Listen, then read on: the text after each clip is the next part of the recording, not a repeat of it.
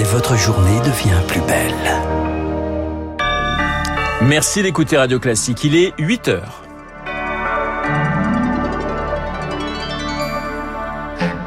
La matinale de Radio Classique avec Renaud Blanc. Et voici les titres du journal. Dernière ligne droite à la COP 26. Alors que les négociations touchent à leur fin, les États multiplient les promesses sur les énergies fossiles.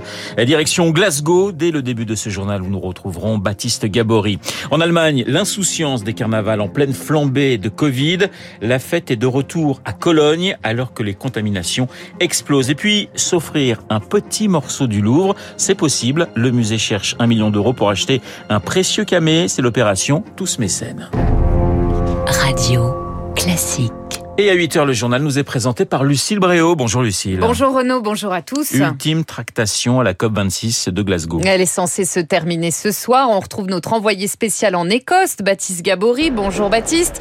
Alors la bonjour, déclaration Lucille. finale se fait attendre, mais un nouvel engagement fait l'effet d'une petite bombe chez vous ce matin. 11 pays dont la France sont prêts à mettre à l'index le pétrole et le gaz, autrement dit les énergies fossiles. C'est inédit. Oui, avec à l'origine de cet accord les efforts du Costa Rica et de sa ministre de l'Environnement, Andrea Messa. Chaque dollar investi dans les énergies fossiles, c'est un dollar de moins pour des renouvelables pour tenir l'objectif 1,5 degré. Le Danemark, la France donc, mais aussi la Californie ou le Groenland s'engagent à ne plus faire d'exploration, puis à fixer une date de fin de production. Alors les plus gros producteurs ne sont pas là, mais c'est une avancée un message pour les autres, selon Romain Iwalalen de l'ONG Oil Change International. Pour la première fois, vous avez un groupe de pays du monde entier qui disent il n'y a pas de futur pour la production de pétrole et de gaz dans un monde qui respecte l'accord de Paris. Et la semaine dernière, plus de 20 pays s'étaient engagés à mettre fin, eux, au financement de toutes les énergies fossiles. Lola Valéjo de l'Institut du développement durable et des relations internationales. C'est la première fois qu'on a autant d'éléments sur les, les, énergies fossiles en tant que telles. On est encore loin du compte. Hein. On sait qu'on a actuellement des plans de production de fossiles deux fois plus importants que ce qu'il faudrait faire pour rester dans la limite de 1,5 degré. Néanmoins, c'est une avancée majeure qu'on peut noter à cette COP. La sortie du charbon pourrait aussi figurer dans l'accord final de cette COP26. Ce serait là aussi une première. Baptiste Gabory, j'ai failli couper en pleine lancée en direct de la COP26 de Glasgow en Écosse pour Radio Classique. Cette COP qui pourrait durer un peu plus longtemps que prévu si l'accord se fait attendre. Merci Lucille. La tension monte encore entre la Biélorussie et l'Europe. Minsk accusé d'instrumentaliser les migrants qui se massent à sa frontière avec la Pologne. Bruxelles de son côté réfléchit à de nouvelles sanctions.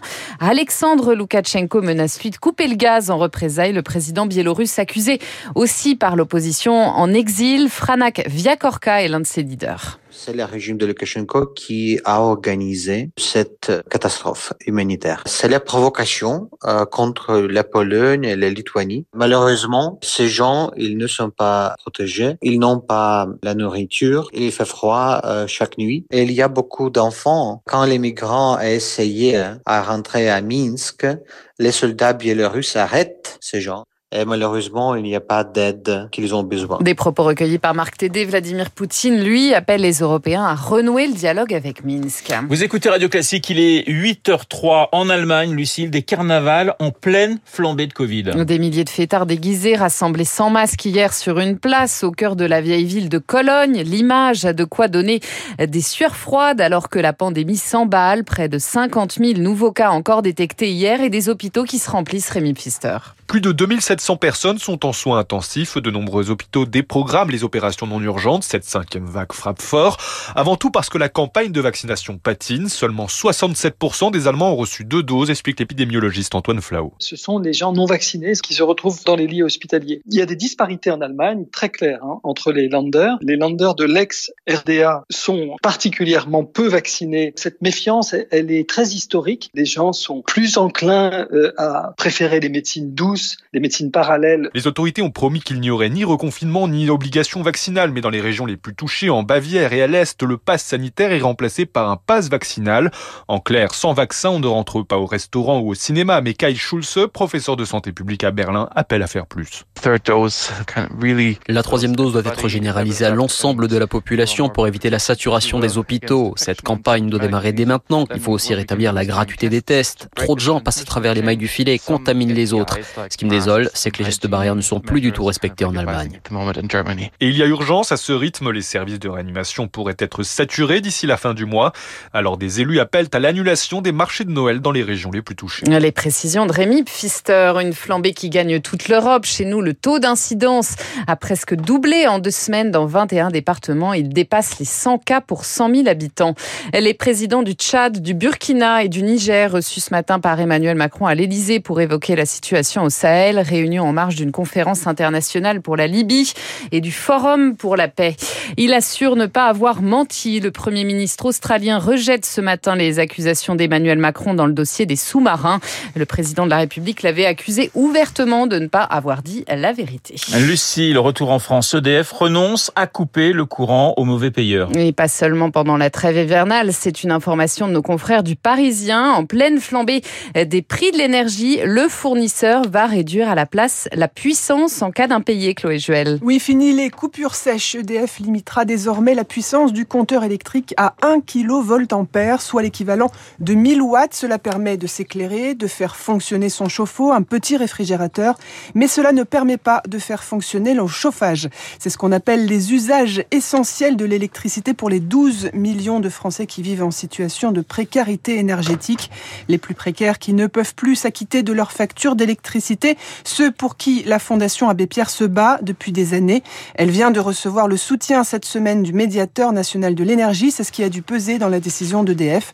L'association veut maintenant aller plus loin et inscrire cette mesure dans la loi, comme c'est le cas depuis 2013 pour les coupures d'eau.